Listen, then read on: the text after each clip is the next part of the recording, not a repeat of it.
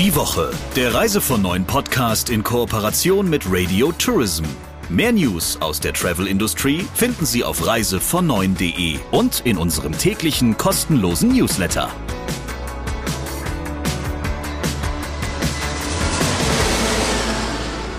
Herzlich willkommen zur letzten Ausgabe des Jahres 2021. Und auch in dieser Woche natürlich frisch gestriegelt und geduscht Christian Schmicke, der Chefredakteur von Reise von Neun. Und Radio Tourism-Chefin Sabrina Gander. Jetzt hat er mir die Zunge rausgestreckt, konnte keiner sehen. Aber es sieht doch, sieht doch hübsch aus, deine Frisur. Also ich finde, das war Das jetzt ist okay. keine Frisur, Sabrina. Wollen wir inhaltlich bleiben, Und- Christian, heute? Ja, und ich gebe jetzt, ich gebe jetzt auch nichts zurück darauf. Vielen Dank, du bist ja auch charmant. Dann ähm, lass uns doch mal über den heutigen Interviewpartner sprechen, den wir auch gleich hören werden. Ein Mann, der auf großen Bühnen, ich würde mal sagen, die komplette Halle mitnehmen kann, bei dem man nach seinen Auftritten oder auch Interviews, die er gibt, immer mit so leicht feuchten Augen da sitzt, weil er einen so berührt mit seiner Geschichte. Ja, Rainer Meutsch, der ist Touristikern ursprünglich dadurch bekannt, dass er den Reiseveranstalter Berge und Meer gegründet hat ähm, und auch eine ganze Weile lang Chef des Veranstalters war. Und vor mehr als zehn Jahren hat er seinen Reiseveranstalter verkauft und widmet sich jetzt ganz anderen Projekten. Fly and Help heißt die Organisation, die er dann gegründet hat. Die Geschichte dazu ist ziemlich kurz erzählt, so wie du schon gesagt hast. Er ist einmal um die Welt geflogen und hat sich gedacht, ich muss aber auch irgendwie was zurückgeben. Und seitdem ist er mit an ganz vielen Schulen auf dieser Welt beteiligt und kümmert sich um die Bildung in den unterschiedlichsten Ländern. Hallo, lieber Rainer. Hallo, mein lieber Christian. Wunderbar, dass das mit uns geklappt hat. Rainer, du hast ja ein einzigartiges Privileg. Du kannst seit dem Verkauf von deiner Anteile an Berge und Meer eigentlich tun und lassen, was du willst. Und bist seit über zehn Jahren, wenn ich das richtig rückblickend im Kopf habe, in der Welt unterwegs und du zählst zu den Leuten, die auch noch mit einem einigermaßen guten Gewissen fliegen können, weil sie ja Gutes tun, indem du Bildungsinitiativen und Schulen in ärmeren Ländern unterstützt. Bekannt bist du ganz vielen in der Branche aber natürlich noch als Touristiker, nämlich als Gründer von Berge und Meer. Wie blickst du denn heute auf die aktuellen Ereignisse in der Touristik? Ja, also zum einen, was du gerade gesagt hast, Christian, das stimmt mit dem Fliegen. Und das war ja eigentlich, habe ich den Pilotenschein gemacht, um bei meiner Weltumrundung, was ich ja gemacht habe im Sinne meines Vaters, der ja die Welt mal sehen wollte, wenn er Rentner wäre, dann stirbt er ja mit 58 und ist ja nie gereist, dieser Mann. Und als ich dann meine Unternehmensanteile verkauft hatte von Berge und Meer, dann habe ich den Pilotenschein gemacht und weil ich dann ein schlechtes Gewissen hatte, wo ich dachte, mein Gott, wenn du jetzt da ein Jahr um die Welt fliegst und dann verbrätst du so viel Sprit, das ist ja auch nicht wirklich lustig. Und dann kam mir diese Idee, dass ich Schulen baue für Kinder, dass die wenigstens davon partizipieren durch eine Bildungseinrichtung und dadurch dann ein besseres Leben haben. Das war mal so die Voraussetzung meiner Mhm. Weltumrundung. Ja, wenn ich jetzt auf die, auf die Branche blicke, das ist dramatisch. Und ich telefoniere auch wirklich jeden Tag mit, mit meinen, ich nenne sie mal touristischen Kumpels, die du natürlich überall hast, ob in der Airline, in der Hotel, in der Schiffsbranche. Und was, was da für Ängste vorherrschen und diese Perspektivlosigkeit, die macht mich oftmals auch ratlos. Wir haben einen Vorteil in unserem Wirtschaftsraum Deutschland, dass die Bundesregierung ja vor einem anderthalben Jahr diese Überbrückungshilfen bis hin jetzt, wo sie sagen, auch äh, nächstes Jahr geht's weiter, dass sie das geschaffen haben. Dieses Privileg, das gibt es so gut wie in kaum einem anderen europäischen Land. Das hat vielen Mhm. über vieles hinweggeholfen, auch wenn es vieles kaschiert. Aber ich mache mir schon sehr große Sorgen und blicke natürlich auch immer wieder auf das Unternehmen, was ich ja meine Anteile, wo ich die verkauft habe, Berge und Meer und bin da auch gut vernetzt, aber auch in vielen anderen. Also ich habe wirklich, ähm, ich mache mir große Sorgen, dass es einige Unternehmen ähm, nicht schaffen werden 2022. Aber ich bin ja ein positiv denkender Mensch und so kann ich jedem nur die Empfehlung aussprechen, nicht den Kopf in den Sand stecken. Jede Krise, und ich habe drei Krisen mitgemacht, drei große in meinen 45 Jahren in der Touristik, jede Krise birgt auch eine Chance. Und da kann ich nur aufgrund meiner Erfahrung sagen, äh, bleibt dabei, zieht es durch, motiviert eure Mitarbeiter, seid kreativ, stellt eure Systeme den Marktfordernissen an und es wird auch wieder eine Zeit kommen, wo die Menschen wieder die Welt bereisen. Was glaubst du, wie wird sich die Branche darstellen, wenn Corona irgendwann mal nicht mehr das Thema ist? Ja, schon allein diese, diese äh, Satz- und Wortstellung von dir ist ja schon dramatisch, Christian. Gell? Wir hatten vor einem anderthalben Jahr gedacht, okay, das läuft 2020 und dann kamen die Impfungen im Januar 2021. Damit ist es dann auch getan. Das sah erst gut aus und jetzt haben wir so viele Tote jeden Tag zu beklagen. Es ist schlimm. Und genau wie du auch jetzt fragst, in der Unsicherheit deiner Frage, wie lang wird es gehen und was passiert denn danach? Ähm, jedes Unternehmen wird sich sehr flexibel einstellen müssen. Wir werden jetzt sicher noch nicht die großen Einkäufe machen können für bestimmte Reisen, für Sommer, für Herbst. Wir werden einfach uns anpassen müssen, wie sich das Ganze entwickelt. Weil es nutzt ja nichts, wenn du Reisen ausschreibst und äh, drei Monate später kannst du schon wieder stornieren und das wäre die vierte Stornierungswelle, die dann gekommen ist.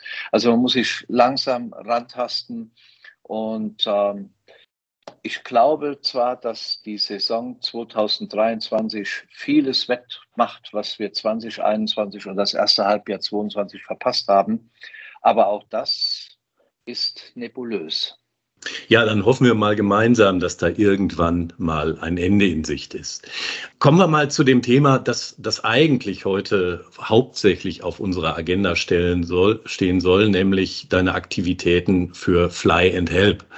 Wie hat denn, da muss ich leider auch wieder auf die Pandemie kommen, wie hat denn Corona Fly and Help, das Spendenaufkommen für Fly and Help und die Aktivitäten auch beim Bau von Schulen beeinflusst? Also zum einen meine eigenen Aktivitäten musste ich zurücknehmen. Ich bin normalerweise 260 Tage im Jahr bei den Projekten, also zwei Drittel meiner Zeit im Ausland, in den Entwicklungsländern. Und äh, das habe ich natürlich in diesem Jahr so der Form nicht machen können. Wir haben im Jahr 2020, das erste Pandemiejahr, 100 Schulen eröffnet. Viele Schulen befanden sich dann direkt im Anschluss im Lockdown. Das zog sich bis in 21 hinein, aber das Jahr 21 quasi das zweite Pandemiejahr, war unser erfolgreichstes Jahr unserer Geschichte. Wir haben 121 Schulen eröffnet. Gott sei Dank finden ab Sommer überwiegend auch wieder Schulunterrichte statt. Wir sind in 52 Ländern ja tätig und haben bisher 110.000 Kinder in unseren gesamten 561 Schulen in äh, den Bildungseinrichtungen. Aber allein, wenn man jetzt sieht, in diesem Jahr haben wir etwa sieben Millionen Euro Spenden gehabt und die haben wir verbaut. Und wenn ich das Vorausschauende nehme auf 2022, dann wird das nicht weniger werden im nächsten Jahr. Und das finde ich das Faszinierende auch in unserem Lebensraum, wo wir ja sind, in Deutschland oder in, in den deutschsprachigen benachbarten Ländern. Trotz der Krise denken die Menschen und auch gerade meine Freunde aus der Touristik an die Menschen, denen es noch wesentlich schlechter geht als uns. Das hat man im Ahrtal gemerkt, wo die Hilfsbereitschaft groß war.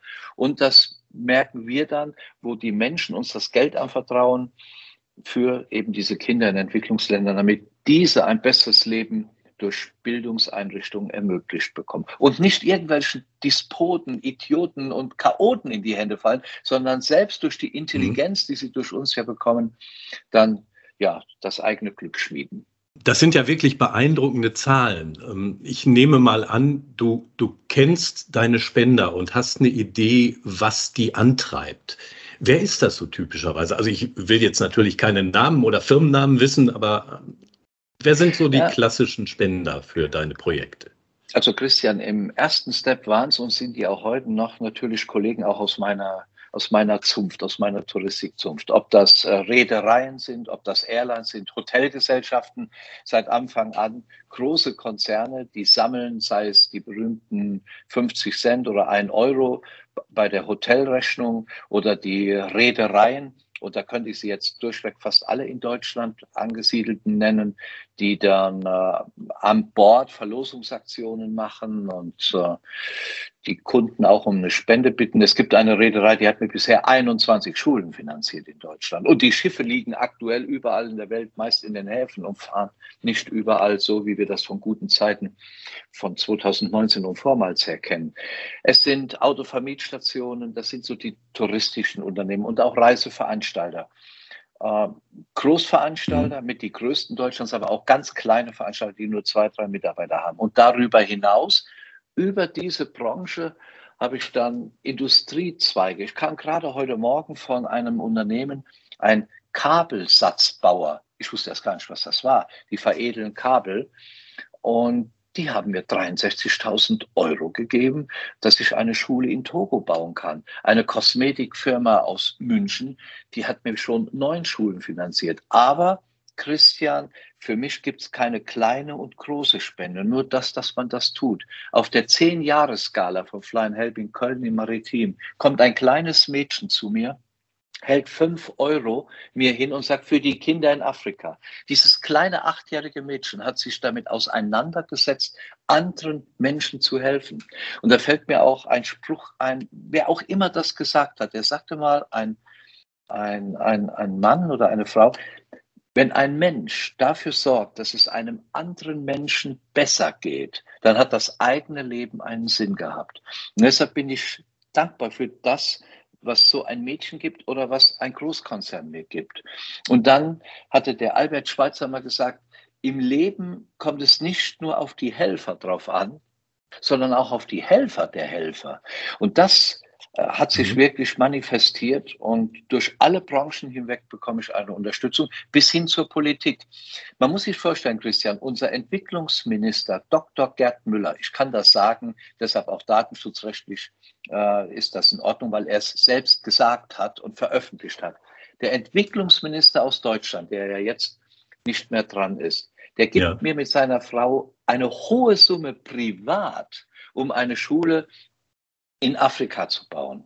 Das muss man sich vorstellen. Der Mann, der Milliarden verwaltet im Entwicklungsministerium, gibt dies privat. Ein großer Drogeriekonzern, äh, der auch Bücher schreibt, macht sowas privat. Dass Leute sich wirklich Gedanken machen, wie sie dazu beitragen können, die Welt ein Stückchen besser zu machen. Ist toll. Mhm. Das heißt, da ist ja schon eine Bereitschaft da, die, wenn ich das so höre, viel größer ist, als man das gemeinhin so wahrnimmt. Kommen wir noch ja. mal ganz kurz zur Praxis ähm, deiner Aktivitäten und zwar zur Praxis vor Ort. Du hattest ja gerade gesagt, ähm, du konntest in den vergangenen anderthalb Jahren kaum oder gar nicht umherfliegen, um deine Projekte vor Ort selber zu besuchen und zu gucken, was da läuft und was da nicht läuft. Wie kommunizierst du denn mit deinen Partnern vor Ort? So wie wir jetzt gerade oder wie ja, macht ihr das? Ja, genau. Meistens über Microsoft Team oder über Zoom und Blue Jeans. Ich sitze am Tag etwa vier, fünf Stunden äh, an meinem iPad, werde dann zugeschaltet, das organisiert mein Büro. Wir arbeiten ja mit 90 Hilfsorganisationen zusammen und dann lasse ich mir ein Update geben. Wir stimmen uns ab und haben ja immer in jedem Land haben wir eine Hilfsorganisation, die deutsche Strukturen hat. Die nutzen wir zum Bau dieser Schulen, die ja meist nach UN-Normen gebaut werden. Was wir bauen, sind immer Staatsschulen. Der Staat finanziert die Lehrer. Mhm. Wir schenken den Schulbau einem Dorf in den entlegensten Ecken, wo oft die Kinder sonst zehn Kilometer zum Schul, auf dem Schulweg zur nächsten Schule haben. Da kann es sein, dass sie vergewaltigt werden, getötet werden, Schlangenbisse, was auch immer. In diesen Dörfern bauen wir die Schulen. Das Dorf selbst, das muss uns vorher glaubhaft machen, wie sie die Unterhaltung bezahlen wollen. Die Schule wird ja auf 40 Jahre plus X gebaut mit Material des Landes. Da müssen die uns sagen, Kaffeeanbau, Teeanbau, Reisanbau, Kooperativ mhm. für Blumen verkaufen. Wenn die das machen, dann bauen wir. Und ich darf Gott sei Dank alle Botschaften Deutschlands weltweit nutzen, die Botschafter und deren Mitarbeiter kostenfrei, um die Kontrolle auch auszuüben. Und jede Schule, die wir gebaut haben, wird alle zwei Jahre, also spätestens alle zwei Jahre, wieder besucht und kontrolliert nach einem bestimmten Raster. Und das ist das, glaube ich, warum wir jetzt bei den 561 Schulen so gut dastehen. Das ist ja eine Riesenzahl. Welche Hoffnung hast du, wann du wieder dein Hobby mit deiner Berufung verbinden kannst. Also wann kannst du wieder raus oder wie sind deine Pläne diesbezüglich? Ah, ich habe wieder viel schieben müssen. Ich wollte jetzt am 18. Januar nach Namibia. Das habe ich jetzt heute absagen müssen aufgrund des Virus-Variantengebietes. Man weiß ja nicht, ich kann mir jetzt nicht erlauben, 14 Tage anschließend in Quarantäne zu gehen. Ich wollte mit einigen Leuten runterfliegen. Wir haben über 50 Schulen in Namibia, die wollte ich mir anschauen. Das wird nichts. Jetzt mein nächster Plan ist, dass ich am 7. Februar nach Kigali fliege, nach Ruanda, bleibe dort vier Wochen und anschließend geht es nach Kenia, Tansania, nach Burundi und in den Kongo. Und ich komme dann äh, Ende März wieder nach Hause. Im April plane ich nach Mittelamerika. Dann haben wir Ende April die Nacht des deutschen Schlagers mit der Condor und dem Bahia Resort in der Dominikanischen Republik. Da haben wir knapp 1000 Gäste, die mit uns fliegen. Und die Erlöse, die ich erziele aus solchen Reisen, die gebe ich meiner Stiftung. Und meist können wir davon drei bis sechs Schulen bauen von solch einem Event. Im Mai bin ich dann wieder in Afrika, wollte nach Asien rüber, nach Indien, nach Myanmar haben wir Schulen im Bau, die wollte ich mir anschauen, Kambodscha, Thailand. Das ist noch in weiter Ferne. Man kann heute wirklich nicht lange planen, wie ich das eingangs auch sagte. Ich hangele mich jetzt einfach von Monat nach Monat vor. Anders habe ich auch keine andere Chance. Aber wenn alles nach Plan läuft, dann bist du im nächsten Jahr jedenfalls wieder ziemlich viel unterwegs, wenn ich das gerade ja, dann, dann hoffe ich, das hoffe ich, dass keine Omikron und dass meine Booster hält. Und ich passe auf, ich mache das alles mit Masken, ich schütze die anderen Menschen auch, unabhängig davon, dass ich mich auch schütze. Mhm. Und ich bin ja, bei mir ist ja das Glas nie halb leer, sondern immer halb voll. Und so gehe ich jetzt positiv in das Jahr 22 und das kann ich auch jedem Touristiker sagen. Und ich weiß auch, dass viele Touristiker sich mit dem Gedanken rumschlagen, soll ich die Branche wechseln. Also woanders wird erstens auch nur mit Wasser gekocht und wir sind wirklich in der schönsten Branche, die man sich vorstellen kann. Wir sehen Länder, wir spüren Menschen, wir machen Freude in den Menschen und bringen auch diese Freude in die anderen Länder und machen dadurch andere Menschen glücklich. Also für mich gäbe es keinen glücklicheren Beruf als den, den ich ausgeübt habe und ja jetzt letztlich auch ausübe und mache dann noch die, äh, die Stiftungsarbeit. Lieber Rainer, ganz herzlichen Dank für deine Ausführungen und viel, viel Erfolg bei deinen weiteren Projekten. Vielen Dank, Christian. Ich bin ja am 9. Juli in der Köln Arena mit Abenteuer Weltumrundung, wo ich unter anderem die Musiker von Söhne Mannheims dabei habe, die Höhner, die über den Wolken singen, die Sängerin aus König der Löwen. Ich berichte über meine Weltumrundung. Und vielleicht wäre es ein schöner Moment, wenn ich all deine Leser und Podcast-User einlade zu dieser Show in die Längstes Arena. Ihr kriegt den Eintritt kostenfrei. Dir sende ich dann einen Link, wo jeder deiner Nutzer anklicken kann, einen Code eingibt, dann seid ihr meine Gäste in der Längstes Arena. Es ist ein Spektakel wirklich mit Weltklasse-Künstlern. Am 9. Juli, danach beginnen die Köln-Lichter, abends um 22.30 Uhr. Dann sehen wir uns auch nochmal wieder. Und wie Sie an die Tickets zu dieser Veranstaltung kommen, gibt es ab Januar natürlich beim Reise von neuen Newsletter, also weiterhin fleißig lesen und alle Infos auch zu dieser großartigen Organisation von ihm gibt es unter fly-end-help.de.